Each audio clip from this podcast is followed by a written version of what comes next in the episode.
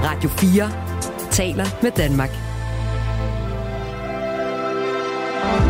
Velkommen til Mellemlinjerne. Din vært er Karoline Kjær Hansen. Så det begynte sånn, sånn som det alltid gjør, altså med at jeg bare eksperimenterer og leker med, med form og språk. Og så gjør det at jeg skriver meg inn på eller får øye på en tematikk etter hvert. da. Den prisbelønnede norske forfatter Carl Frode Tiller er lige om litt aktuell på dansk med romanen Flugt. En roman, der kreser om sorg. De to hovedpersoner har mistet deres 12-årige søn, og det efterlader det med en følelse av at der kan være mer mellom himmel og jord. For meg så har det vært svært viktig å, å eh, ta vare på det metafysiske aspektet her, da. eh, I boka, og, og ikke se på sorgen alene. Altså, de, når det gjelder skriveprosessen her, da, for å koble oss på det her metafysiske, det er at uh, de uh, fikk meg til å tenke på en, altså en selv, selvopplevd uh, episode som skjedde for 20 år siden. Men det er langt fra alt der bygger på selvopplevelse i romanen. Den lille sønnen han er nemlig transkønnet. Hvis man ikke skal ha lov til å sette seg inn i andre mennesker og leve seg inn i andre menneskers tilværelse, så så, en, så, så, blir det til slutt kun en selv og ens egen liv man kan skrive om. da.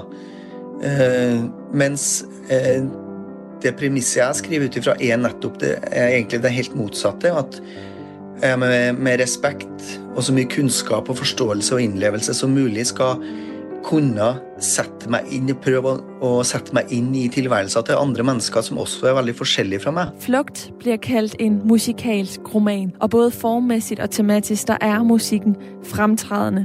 Men den del av romanen har også krevet at Carl Frode Tiller rakte ut til andre i sin arbeidsprosess. Da skjønt, begynte å skjønne at uh, denne musikken skulle bli så viktig, så, så var jeg også nødt til å kontakte uh, folk som har mye mer greie på klassisk musikk og Bach enn jeg har, da. Velkommen til Mellom linjene. I dag med en linje til Trondheim. Mitt navn er Karoline Kjær Hansen.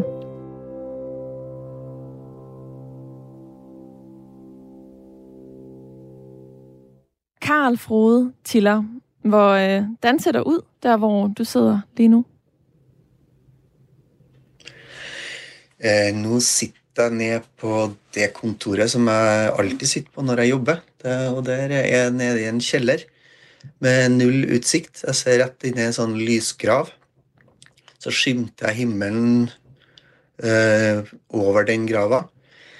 Og så omgitt av øh, kaktuser og gamle bilder. Og en del sånne gjenstander som sikkert kunne ha minnet om et slags sånn personlig museum, der jeg har Uh, alt ifra uh, gamle avisutklipp fra besteforeldre, oldeforeldre. Uh, gamle ølboller fra en kafé de hadde i Ja, i det hele tatt. Lite personlig museum. Og ei datamaskin, selvfølgelig, som jeg bruker å skrive på. En gamle, faktisk fra rundt år 2000. Så de fleste som kommer ned på kontoret, ler litt når de ser den, da. Men den fungerer fortsatt. Og øh, det er super, at du sidder der, hvor du plejer å arbeide, fordi det er dit arbejde som forfatter, vi skal tale om de næste knap 50 øh, minutter. Vi skal tale om arbeidet ud fra din nye roman Flugt, som udkommer på dansk den 21. marts. Hvis du sådan her til en start mm. skulle beskrive arbejdet med den sådan overordnet set, hvordan ville det så lyde? Mm. Eh, nei, det begynner sånn som Eller det begynte sånn som det alltid gjør når jeg jobber. Um, med at jeg ikke vet noe som helst om hva jeg skal skrive om. Uh, ingen planer, ingen uh, ingen mål. Uh, så jeg begynte egentlig bare med at jeg hadde scener liggende igjen fra, fra boka jeg skrev før. Altså begynnelser. eh, som, eh, som jeg likte veldig godt.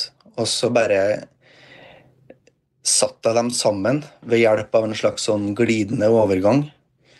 Den ene var en scene med en kvinnelig forteller som hadde mista et barn. Den andre var en scene med en mannlig forteller som satt på kafé med mora si. Som var to scener som jeg egentlig ikke Som jeg likte godt, men ikke hadde fått bruk for eller plass til i begynnelser. Og så, når jeg satte dem sammen, så bare for å se egentlig hva som skjedde, hva jeg fikk ut av det, så så jeg jo altså Selvfølgelig så var det to ulike personer. Så det å sette sammen dem uten egentlig noe sånn skille i kapittelinndeling eller avsnitt eller noe som helst, men bare la de to stemmene gli over i hverandre, eh, var det som trigga meg først. da. Og da Eh, etter hvert som jeg skrev videre på de her to stemmene, som bare avløste hverandre på den måten, så eh, så jeg jo at det minna meg om eh, den måten man komponerer på når man lager fuga, altså en fugekomposisjon. Og da generelt, da, men Bach spesielt. Så da gikk jeg tilbake og, og gjorde om denne kvinnelige personen til musiker. Eh, til, til konsertpianist. Eh, tidligere, eh, riktignok. For å på en måte åpne opp for å skrive inn et sånn musikkmotiv, eller musikktema. Så, så, sånn var det det begynte, da. Altså, for jeg ville la det her stemmene, eller bevissthetene, ulike bevisstheter, gli over i hverandre. Litt sånn som man gjør Eh, som, som, skjer i den typen klassisk musikk, også, eller i fuga, da, som, der ulike stemmer uh, i, i, verket glir over hverandre og avløser hverandre, uh, videreutvikles, kommer tilbake igjen osv. Så, videre. så det begynte sånn. Og det ja, som sagt sånn som det alltid gjør, også med at jeg bare eksperimenterer og leker med, med form og språk. Og så gjør det at jeg skrive meg inn på eller få øye på en tematikk etter hvert. da. Mm. Og, Så, øh, og både det her med, med, formen er jo helt særligt i flugt. Øh, den skal vi tale om øh, lidt øh, senere. Øh, men du siger også, at øh, en af de her passager, som du havde til overs fra dit arbejde med begynnelser begyndelser, øh, handler om den her kvinde, der mister sin øh, søn, og, rammen om den her fortælling er jo to forældre, der mister en søn alt for tidligt. Han er kun øh, 12 år, øh, så det er jo en stor øh, tragedie at, øh, at opleve øh, den slags. Og du siger så, at efter du har fundet den her form, så kommer tematikken. Er det forkert at sige, at den handler om, om tabet af en søn, eller, eller hvilke tematikker er det, du mener, du selv har, har skrevet frem efterfølgende, at, øh, at formen den fandt sin plads? Eh, nei, altså det, det, den handler også om tapet av, av et barn, og, og, om sorg, selvfølgelig. Men eh, for meg så har det vært svært viktig å, å ta vare på det metafysiske aspektet her, da, i boka, og, og, ikke se på sorgen alene. altså eh, For, for, det som ikke har sagt til nå, er jo at denne døde sønnen blir en tredje stemme. For meg så har det vært svært viktig å,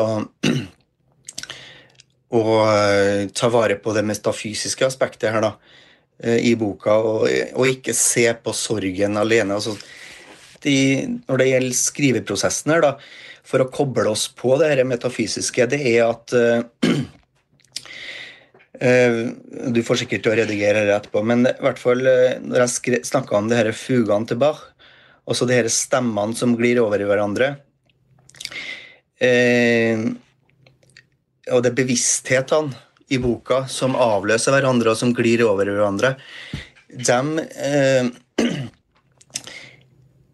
fikk meg til å tenke på en, altså en selvopplevd eh, Eh, episode eh, som skjedde for 20 år siden. For meg så har det vært eh, svært viktig å, å ta vare på det metafysiske aspektet her da, i boka, og, og ikke se på sorgen alene. altså i Guatemala. Og så helt kort så opplevde vi en slags sånn ja, hendelse, hendelse, som var mer eller mindre Som vi ikke forsto, da. Altså vi, vi, la oss ned og, og sov Eller for å sove i et sånt vertshus. Under, altså, I løpet av den natta så hadde vi en sånn opplevelse som minner sterkt om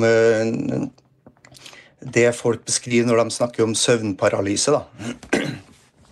altså at et sånn, helt sånn mareritt som blir opplevd som svært virkelig.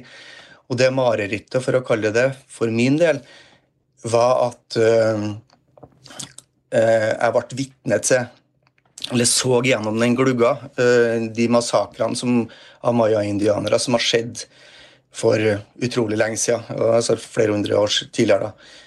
Uh, og um, i den søvnparalysen, for å kalle det, så har jeg altså aldri vært så redd i hele mitt liv. Og jeg lå helt stille, prøvde å la være å puste så jeg ikke skulle bli uh, oppdaga. Eh, og det vara, sånn som jeg opplevde det, i flere timer.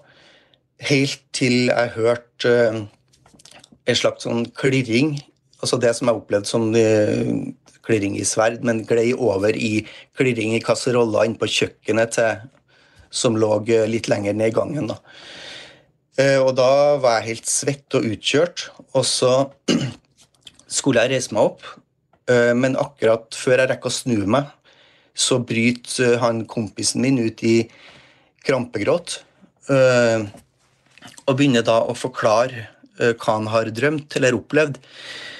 Og det var da omtrent akkurat det samme som jeg har opplevd. Og øh, ingen av oss snakka om det på det tidspunktet som om det var en drøm eller en søvnparalyse eller noe som helst. Vi snakka om det som det var helt virkelig. Uh, og når vi har kommet oss litt ut av sjokket, så begynte vi jo da å, å finne ut hva det var som har skjedd og hva det dette var for noe. Eh, og vi er jo begge, eller var begge, eh, nokså jordnære ateister. Eh, han var naturviter, jeg var nyutdanna historiker. Så vi hadde ingen sånn ja, tilbøyelighet til, til ny åndelighet, for å si det sånn. Så vi søkte jo selvfølgelig å finne en eller annen rasjonell forklaring på det. Jeg eh, var innom veldig mange forskjellige forklaringer, men vi fant rett og slett ikke ut hva det var. Og eh, det som skjedde da, var jo at Unnskyld. Eh, vi etter hvert slutta å prate om det. Og det oppsto nesten en slags sånn ja, irritasjon eller eh, nesten sinne hvis den ene tok opp det, f.eks. etter at vi hadde drukket, eller hva som helst. Eh, og sånn som jeg ser det nå, så har det sannsynligvis sammenheng med at det var en opplevelse som rokka veldig med det, ved det verdenssynet og det verdensbildet vi hadde. rett og slett. Så det ble oppfatta som en slags trussel. og i tida som gikk etterpå, så og etter at jeg ble fatter også, så har jeg søkt veldig mange måter å, eller forsøkt å skrive om det. Og bruke det i litteraturen min, men det har aldri liksom fungert. Jeg har aldri fått det til. Det har aldri blitt eh, litteratur av det. da. Helt, helt jeg, vil, jeg vil si til jeg fant det språket i flukt. Eh, så mer enn egentlig å handle om sorg, eller i hvert fall like mye som handler om sorg, så handler det om, om det herre Ja, den opplevelsen som jeg skildra. Det, det handler om øh, øh, det, her, altså det metafysiske aspektet er veldig viktig for meg i denne boka. Og jeg har alltid reagert litt på når jeg har sett kritikere eller noe sånt øh, Ja, tenk om det Altså, tenk på det som uh, som kun ei bok om sorg, og, og, og, at man slutter at uh, at Elisabeth og Zakarias dikter opp den her eh, Dikter opp det de savner, så å si. Altså, at uh, Johannes er et slags sånn fantasifoster der de ligger ved sida i senga og opplever det uh, tilbakekomsten til sønnen. Altså, jeg har ikke vært så interessert i det som Jeg har ikke villet diagnostisert det bort eller forklart det som et eller annet utslag av sterk sorg, men i boka så er det faktisk noe som skjer. Altså, det er det er, det er en død person som kommer uh, i en eller annen form, på en eller annen måte, og oppsøker de her to sørgende foreldrene, da. Mm. Rett og slett. Og så fort jeg hadde skrevet inn den her tredje stemmen med den døde personen, så så jeg også at det handla veldig mye om ja, overskridelse av all mulig slags grenser. Ikke bare liv og død, men fortid, nåtid, ulike bevisstheter, som sagt, som glir inn i hverandre. Eh, også kjønn. Også for Johannes er jo verken gutt eller jente. Han opplever seg som begge delene. Så eh, alt dette her følte jeg glei inn i den eller sånn, Det var noe som utvikla seg sånn etter hvert, da, og ikke noe som var planlagt, som sagt. Så jeg syns det, det passa godt inn i hverandre, kan du si. Mm. Mm. Og, og det her med, at, at Johannes den døde også har en bevidsthed i romanen øhm, på lige fod med øh, sine forældre, altså Zacharias og øh, Elisabeth. Øhm, det opleves egentlig, har jeg lyst til at sige, ret naturligt, når man læser den. Det var ikke sådan, jeg tænkte, mens jeg læste den, at, at det virkede øh, unaturligt, fordi jeg tror, det er en meget øh, naturlig del af en soveproces, at man stadig kan øh, nærmest opleve den døde øh, som levende, især når der er tale om så nært et, øh, et menneske, som mm. det har været tilfældet øh, med dem. Men jeg synes, det er vildt interessant, hvordan det kommer ud af den her oplevelse, du havde i øh, Guatemala. Øh, hvad var det egentlig ved den oplevelse, når du nu siger, at du har prøvet at skrive om den flere gange, øh, der gjorde, at du følte, den havde et litterært potentiale? Nei, altså Det var det at den gjorde så utslettelig inntrykk. Altså Det opplevdes så sterkt og så virkelig og så uforklarlig. Eh, eh, at det ville vært på en måte uredelig av meg å ikke skrive om det. Eh, som forfatter så bør jeg jo skrive om alt som Eller i hvert fall interessere meg for alt som, eh, som har virka så sterkt på meg som den gjorde. Og jeg syns jo det var ekstra interessant i og med at jeg helt altså prøvde å fortrenge det, eller at vi begge prøvde å fortrenge det. Det gjorde det på en måte enda mer interessant og brennende, uh, egentlig, å, skrive om. Og det er jo litt det samme som skjer i boka også, eh, der Zakarias blir den som nekter å gå med på det som han har opplevd eller, Han prøver også å fortrenge det på en måte. Han prøver å flykte uh, unna det han faktisk har opplevd, mens Elisabeth og Elisabeth ble da på en måte værende litt igjen i, i det som de begge egentlig har opplevd som sant underveis. Uh, men han holder fast på det her jeg vet ikke hva jeg skal kalle det, rasjonelle verdensbildet som en alltid har vært en del av. Mens Elisabeth kanskje Det er åpent på slutten her, da, men eh, glir mer inn i en Jeg vet ikke En eh, Ja I hvert fall åpne opp for, for de mer metafysiske og religiøse sidene ved livet. da. Du lytter til Mellomlinjene på Radio 4. Karl Frode, nu, nu har vi talt øh, meget om den her form, og jeg synes næsten, at, øh, at lytterne mm. de lige skal høre lidt af, hvordan det rent faktisk udfolder sig i øh, din roman. Det, det er ret specielt, og øh, for mig nærmest uden, uden sammenligning med noget andet, øh, øh, jeg har læst. Øh, så det fortjener lige øh, en plads her øh, i programmet. Og vi har fundet en scene, det er på side 110 i den danske øh, version. Hun gikk inn på soverommet og lukka døra bak seg. Jeg skulle til å følge etter henne, men jeg gjorde det ikke. Jeg ble sittende helt stille og bare se på hendene mine. Jeg var sliten og lei, men også irritert. Og satt jeg liksom og anklaga meg sjøl. anklaga seg sjøl for å ha svikta Johannes, men egentlig var det jo meg hun anklaga. Hun påsto at Johannes hadde hatt det vanskelig, og at, jeg, og at jeg ikke hadde gjort noe med det. At jeg ikke hadde lagt merke til det engang. Hadde hun derimot vært hjemme, hadde alt vært annerledes, sa hun. Som jeg, var, jeg som var faren, far, var ute av stand til å hjelpe barnet mitt, som det måtte en mor til. Jeg reiste meg og begynte å rydde av bordet. Akkurat tenkte jeg da jeg åpna oppvaskmaskinen og så en liten rød dam rett under der hun hadde plassert kaffekoppen sin. Det var derfor hun trong bare ei hand og drakk te. Jeg satte inn det siste glasset, tok fram eska med oppvaskmiddel, vippa opp lokket og helte det hvite pulveret ned i beholderen. Og det snødde og snødde. Det lava ned, store, lette flak kom voggende ned fra mørket. Og snør det mer nå, kommer jeg ikke ut med bilen uten å måke først. Og det orker jeg ikke, tenkte jeg. Det er bare en halvtime til jeg skal plukke opp Zakarias, så ikke har jeg tid heller. Takk, Ja. Karl Frode Tiller.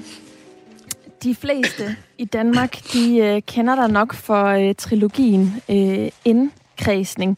Du debuterede egentlig som forfatter i, øh, i 2010, men er for alvor brudt igennem i Danmark med, øh, med den her øh, trilogi, som du også har været nomineret til Nordisk Råds litteratur, litteraturpris for. Det var de to øh, første øh, bind. Faktisk har du været nomineret til den pris tre gange, og du har fået en masse andre øh, priser, blandt andet Kritikerprisen, Brageprisen og EU's litteraturpris European Union Prize for Literature. Og øh, indkredsning, øh, det er en trilogi, der handler om erindring, og den handler om identitetskonstruktion. Og vi følger nogle fortællere gennem den norske tidsånd fra 1970 og så hele vejen frem til 2006. Og fordi at du netop skildrer den her øh, norske tidsånd og har nogle meget autentiske fortællere, så er du også blevet sammenlignet en del med øh, din forfatterkollega øh, Karl Ove øh, Knavsgaard. Øh, jeg ved, at du i indkredsning har nogle referencer til andet litteratur. Det er for eksempel Knut Hamsun eller øh, Esben Eskelat. Jeg håber, jeg udtaler det korrekt. En, der står bag nogle norske øh, folkeeventyr. ja. øhm, men jeg tænkte på, da jeg læste bogen her, og nu når vi har hørt den her lille passage øh, omkring formen, det er jo her omkring sneen, at det skifter fra, at øh, der bliver hældt vaskepulver ned i opvaskemaskinen, og så lige pludselig forvandler det sig til sne, og der rykker vi altså fra Zacharias' synsvinkel over til Elisabeths synsvinkel. Er der nogen, du har lånt fra, eller har været inspireret fra, altså af andre forfattere, til den her ret øh, atypiske øh, form, som romanen øh, har fået? Ja, det er meg sjøl, faktisk. Fordi at eh, jeg debuterte faktisk i 2001, så vidt jeg husker, med ei bok som het 'Skråninga', og som kom ut på dansk, som heter 'Skrenten'. Eh, og der eh, bruker jeg denne teknikken gjennom hele boka, så å si. Det vil si det er et lite innledningskapittel som er mer sånn strengt realistisk. Men resten av boka eh, er bygd opp på denne måten. Men den der så bruker jeg denne overgangene kun mellom uh, ulike tids... Uh, uh, altså mellom, til å gli litt sånn lett mellom 40 og 80. og ulike tidsperspektiv, da. men det er samme fortelleren. Vi befinner oss innenfor den samme i den samme bevisstheten hele, gjennom hele boka, som da er et psykisk syk person. Og denne fortellermåten med de disse hoppene og sprangene eh, en, Den formen er naturligvis en del av det å, å skildre og få leseren til å erfare de psykiske utfordringene som han står i. Eh, men teknikken har jeg henta fra den, eh, den eh, debutboka mi. Men, eh, men eh, brukt på en helt annen måte for å få frem helt andre ting. da. Altså I og med at jeg som sagt eh, glir mellom ulike bevisstheter her, så blir det noe helt annet. Effekten blir en annen. Uh, og det har å gjøre med det herre uh, grenseoverskridende, uh, som er svært viktig i boka. altså det her skillet mellom ulike bevisstheter og, og, mellom liv og død og i det hele tatt. Samtidig som det er eh, slo meg å, være et veldig sånn eh, musikalsk virkemiddel. Altså og sånn sett passa også godt til musikkmotivet. Altså Bach sin musikk og og i det hele tatt fuge, fugene er jo, er jo, svært viktige i boka. Så det, det glir jo opp det på den måten også. Mm. Men jeg har ikke sett det hos noen andre forfattere enn meg sjøl, nei. Det har jeg ikke gjort. Det er da meget cool å kunne si at du har stjålet det fra deg selv. Da er, men Nei, altså da jeg Jeg husker jo ikke helt hvor jeg tok det fra da jeg debuterte, men uh, jeg har jo en formening om at jeg, hvis jeg har henta inspirasjon fra et eller annet sted Når det gjelder de teknikkene, så må det ha vært fra film, ikke fra andre bøker. For det kan ikke jeg komme på noen plasser at jeg har lest det her blitt gjort i, i litteratur. Men fra film, i film så er det jo ikke helt uvanlig. Altså, jeg husker jo bare den scenen i Akopalypse nå, der Eh, der eh, den her takvifta glir over i å bli et sånn rotoren i et helikopter. Ikke sant? Så, det, så der er det jo en mer vanlig teknikk, da. Men i litteratur så har jeg ikke sett det andre plasser. Mm. Ja, og, og den her øh, sammenligningen med film, det var helt klart også en, en tanke jeg fikk da jeg leste romanen. Men du sier jo også at det på mange måter har nogle, nogle træk fra øh, musikken, og udover at være øh, forfatter, øh, virkelig højt anerkendt øh, forfatter, øh, Karl Frode Tiller, så øh, er du også historiker, som du selv nævnte tidligere i forbindelse med den her selvoplevede anekdote. Dengang var du nyuddannet historiker, men du er også musiker, og musik mm. fylder jo øh, kompositorisk noget i den her roman, men jo også helt tematisk, fordi Elisabeth er musiker. Øh, hun sidder flere gange ved øh, tangenterne og, øh, og spiller, og det er også et stykke af bak, som øh, i gang sætter hele øh, samtalen, eller den her øh, oplevelse mellem øh, Zacharias og øh, Elisabeth. Hvordan bruger du musik som forfatter i dit arbejde, hvis du på nogen måder bruger det, imens du skriver, eller har, eller har brugt det til å, i forhold til å skulle researche i forbindelse med, med den her roman? Uh, ja, for det første så jeg, jeg var kanskje en slags musiker, men aldri vært noen god musiker, men bestandig vært opptatt av musikk. da. Og uh, musikken uh, har jeg brukt aktivt hele forfatterskapet, men tidligere vil jeg si på en mer sånn at jeg har brukt musikalske virkemidler. Altså, og der har jeg kanskje lært eh, mye av Jon Fosse uh, i de tidlige årene. Altså, å se hvordan hvor effektfullt ulike typer rytmer i, i språk, uh, bruken av gjentagelser og i det hele tatt alle de virkemidlene man kjenner igjen fra musikken, hvor, hvor jeg interesserte meg tidlig for hvordan man kan bruke det i litteraturen og leika mye med det. Eh, og, og improvisert mye og prøvd ulike rytmer i språket eh, for å rett og slett se hva som skjedde. Litt på samme måte som jeg, jeg snakka om innledningsvis i det her intervjuet. altså At formen og språket, leiken med det, er alltid det som setter meg på sporet av uh, tematikken. Det begynner alltid med, for meg med, med leik med språk og form. Og der har, uh, har det å tenke musikalsk vært helt sånn essensielt uh, gjennom hele forfatterskapet. Men herre er vel, tror jeg, den første boka jeg har um, skrevet så mye og så eksplisitt om musikk. Uh, og nå, nå, fortalte jeg jo hvordan jeg gjorde henne til, og hvorfor jeg gjorde henne til musiker. Det var jo en tidlig fase når jeg så at at uh, jeg var i ferd med å skrive en slags sånn fuge, da. Uh, det var det som spor, gjorde at jeg begynte å skrive om musikk.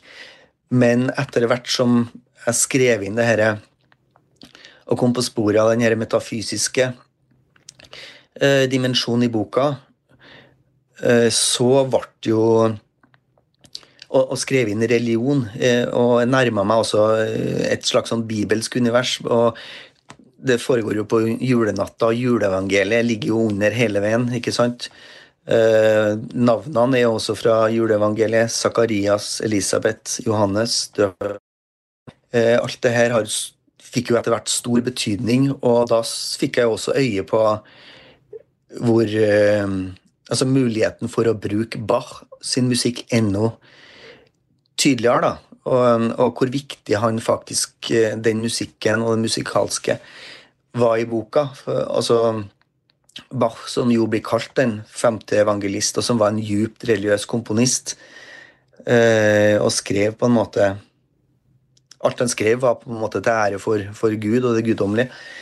Så, så det, det, smelta også sammen på den måten, og dermed ble, ble uh, musikken generelt, og, og, Bach spesielt, enda viktigere i boka. Og først og fremst det herre eh, det veltempererte klaver, da, som det heter på norsk, eh, som jo er er 24 par med preludier og fuga i alle dur- og, og molltoneartene. Og litt som sikkert litt inspirert av Bach. Eh, han var jo en komponist med, stor for, eh, med forkjærlighet for, for, tall og tallsymbolikk, så, så laga jeg også da 24 kapittel i denne boka. Eh, og det veltempererte klaver da, det, det ligger jo og klinger under hele veien. Og boka er på en måte bygd opp ja, som ei fuge, og, og, og, fuge betyr jo flukt. Så, så, det er også en sånn link der, da.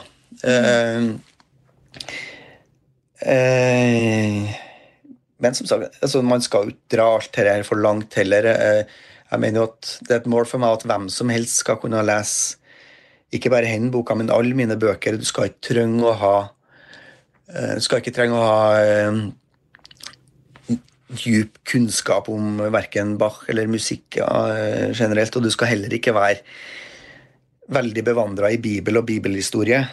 Men sannsynligvis er det en bonus hvis du er, har, kan litt om det, da, for at eh, du vil få øye på andre ting, og, eller flere ting.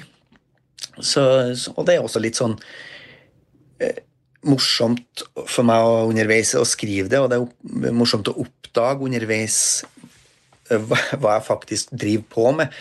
Eh, også at jeg skjønner og ser eh, sammenhengene mellom de ulike tingene jeg har lagt inn i boka. Eh, for meg så er det en veldig stor sånn drivkraft egentlig ved det å skrive. Og veldig, den største gleda jeg, eh, jeg kan oppleve som forfatter, er nesten når jeg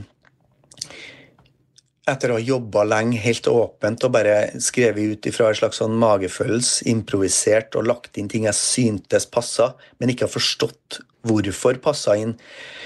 Det er stor glede å, å på en måte plutselig få øye på aha, det var, det var derfor jeg Det er derfor Bach, for eksempel, eh, sin musikk passer så godt til det, det, jeg skriver om nå. Det er derfor. Eh, og ja For meg er det også den eneste måten å skrive godt på, egentlig, å jobbe slik, da. Men det, det, det, tar veldig lang tid, for du, og det kan være ganske frustrerende. For at du underveis så vet man liksom aldri hvor man skal helt, og hvor man ender, og hva man egentlig gjør. Det er en sånn evig balansegang mellom kontroll og kaos. da. Eh, men når du ser at ting glir sammen, og passer sammen, så, så er det en stor tilfredsstillelse. Det kan jeg øh, sagtens forestille mig, øh, Karl Frode Tiller. Øh, og det må da være ret fantastisk, og måske, altså, tænker du alligevel over det ubevidst, når tingene så i sidste ende kan, øh, kan passe så godt øh, sammen. Øh, men det må jo også kræve et stort kendskab til ja, blandt andet juleevangeliet og, øh, og Bachs øh, musik. Altså, øh, jeg kunne ikke lade være med at tænke på, om du har siddet og lyttet til øh, i spe, altså specifikt klassisk øh, musik, om det er det, du lytter til, om du har siddet og lyttet til det, mens du har, har skrevet romanen? Eh, ikke mens jeg skriver. Det, det har jeg altså, har forsøkt å lytte til musikk mens jeg skriver, for jeg har lest at det er det andre forfattere som har gjort med en stort hell, men for meg så blir det alltid forstyrrende. Men jeg har lytta mens jeg jobba med boka i det, den perioden jeg gjorde det, så, så lytta jeg veldig mye til det her stykket. Det gjorde jeg. Uh, men uh, altså Jeg har jo også da skjønt, begynt å skjønne at uh, denne musikken skulle bli så viktig, så, så, var jeg også nødt til å kontakte uh, folk som har mye mer greie på klassisk musikk og Bach enn jeg har. da. Så, så det er jo på en måte Har jo henta råd og, og, og snakka med mye folk som, som, har peiling, så det er jo ikke sånn at jeg visste veldig mye om Bach på forhånd. Litt visste jeg selvfølgelig, og jeg har jo hørt, hørt ganske mye på Bach tidligere også, men eh, for å få I hvert fall for å skrive frem en troverdig konsertpianist som, som, virkelig har peiling, så, så er jeg nødt til å, å bruk konsulenter som har uh, ordentlig peiling på musikk, da, så, som har kvalitetssikra. Så, så da, jeg har følt meg trygg på at, at, det skal være rett, det som står, da.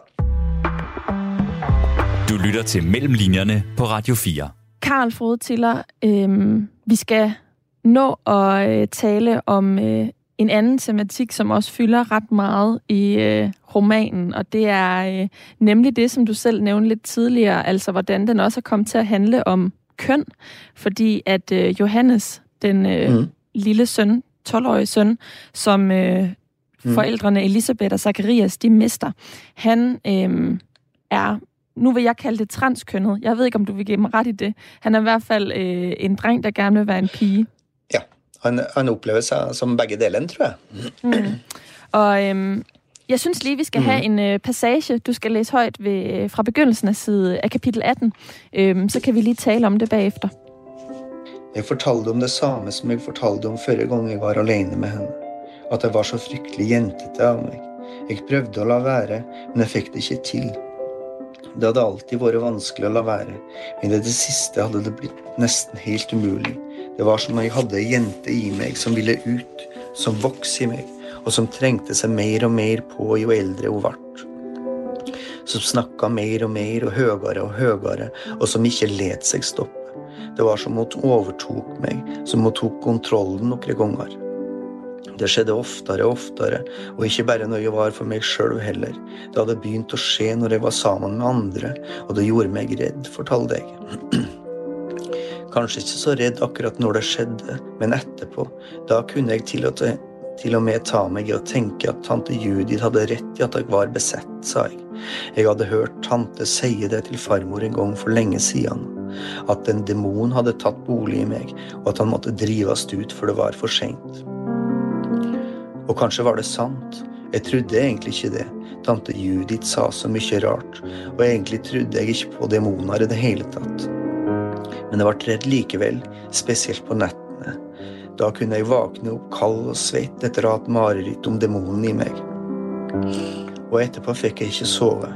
Da ble jeg liggende og tenke på at det var noe feil med meg, at jeg ville trenge medisiner, og at jeg kanskje kom til å bli lagt inn på psykiatrisk til og med, at jeg kanskje ikke kunne bo hjemme sammen med mamma og pappa lenger.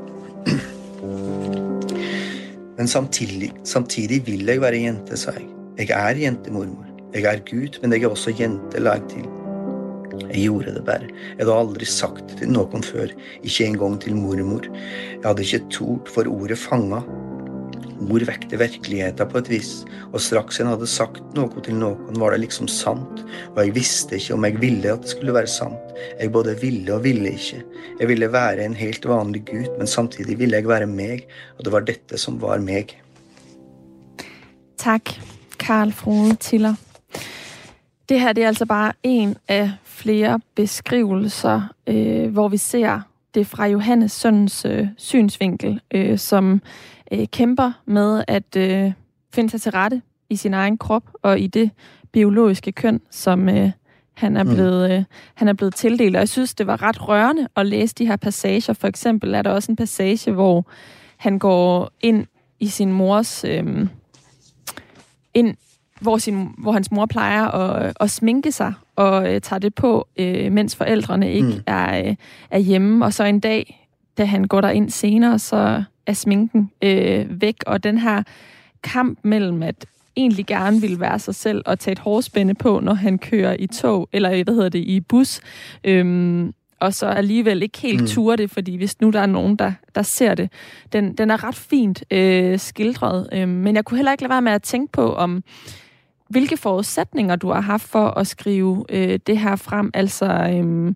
om du kender nogen, der har kunne fortælle dig, at det har været sådan, det opleves, eller hvilken form for... Øh, ja, hvilke overvejelser du har gjort dig om at skrive det, skrive det frem, og på en eller anden måde også skildre den her oplevelse som transkønnet øh, barn troværdigt? Uh, nei, det må jeg si. Det har jeg absolutt ingen forutsetninger for å gjøre. Uh, jeg har heller ingen forutsetninger for å skrive om veldig mange av de karakterene jeg har skrevet om opp gjennom tida, som er, er veldig forskjellige fra meg.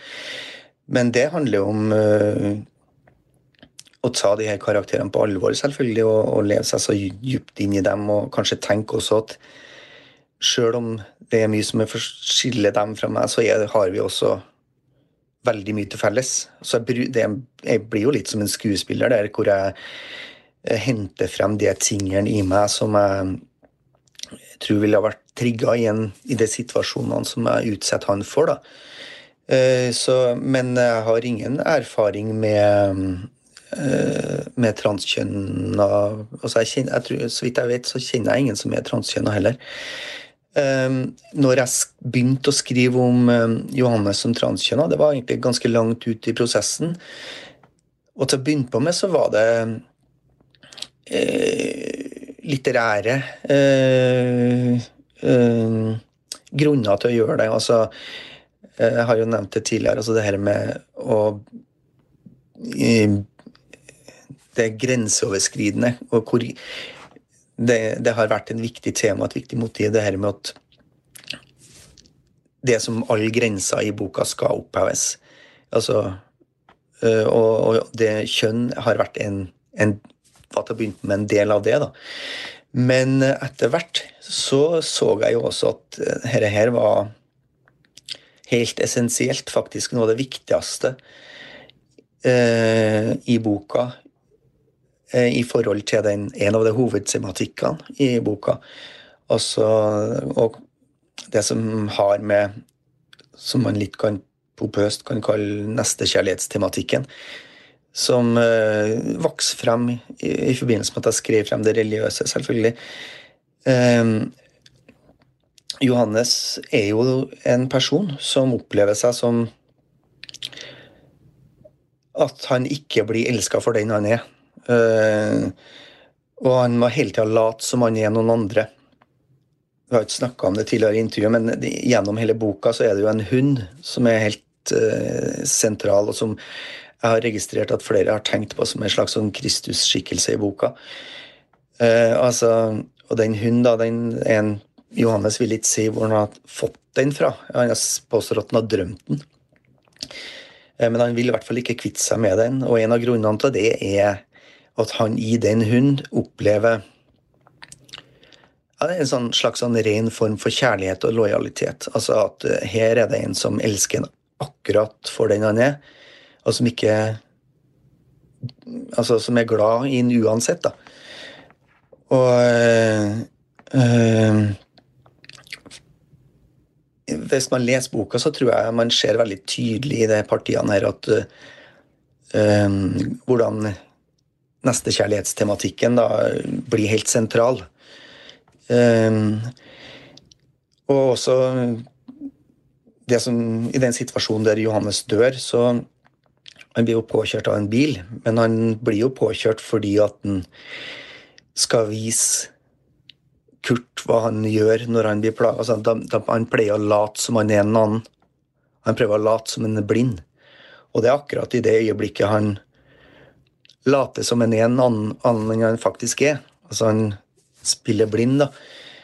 Uh, han blir drept. Så det Alt dette smelter jo sammen, uh, selvfølgelig, uh, i denne nestekjærlighetstematikken. Og uten at det var planlagt i det hele tatt, men så tror jeg jeg, jeg la merke til at det var her um, det her transkjønna motivet hente sin legitimasjon. Da. Det her det virkelig blir viktig i boka. Det var i, i sammenheng med den tematikken der.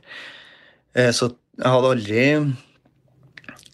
tenkt at nå skal jeg skrive om, om uh, transkjønna og nærme meg transproblematikken, selv om jeg selvfølgelig jeg har jo tre barn selv, og de er jo på sosiale medier, så jeg vet jo hvor viktig den debatten nå er i dag, og hvor fremtredende den er. Men uh, det var ikke den debatten i seg sjøl jeg ville, ville nærme meg eller skrive om. Men ja, det, det, er jo, det, er jo, litteratur, det er jo bok, og det er litterære grunner som er tyngstveiende alltid. Så det passer egentlig veldig godt inn, uten at jeg som sagt visste det på forhånd. Mm, ja, det passer godt inn, og det viser jo netop også hvor farlig det kan være hvis man som forældre ikke lader et barn udfolde seg som det egentlig har brug for. Fordi at det er jo netop i det at Johannes for alvor prøver å være en annen, altså en blind, at, øh, at ulykken øh, mm. indtræffer. Og der er jo en grund til, at han har et, han føler et behov for at prøve at, at være en anden eller undslippe den, han, han egentlig er. Øh, men, men, men Karl Frode, jeg kunne alligevel ikke lade være med at tænke, at det er jo også sådan lidt, nu har jeg lyst til at sige modigt af dig at skrive det her frem, for som du selv siger, det er jo en, en debat, der... Øh, der er stor, øh, i hvert fald i Danmark, og øh, der har sideløbende med den debat også, øh, altså omkring køn, også øh, været debatter omkring det her med, når øh, kunstnere skildrer øh, minoriteter. Altså det, kan, det er ikke kun i litteraturen, men det er også på film eller teater. Altså at man at man mm. skal lade minoriteter skildre sig selv, så at sige. Øh, at hvis man ikke er en transkønnet, så, øh, så skal man ikke træde ind på det domæne at prøve at skildre eksempelvis, hvordan det vil sige at, at være en, øh, en transkønnet. Øh, men jeg hører dig egentlig sige, at, at, at, at den præmis køber du ikke, og det har du ligesom været lidt udover i dit arbejde? Altså det er ikke noget, der har hæmmet dig, eller noget, du har haft de store øh, tanker omkring, fordi det er fiktion, og det ligesom er din øh, indlevningsevne, som, som det drejer sig om i sidste ende?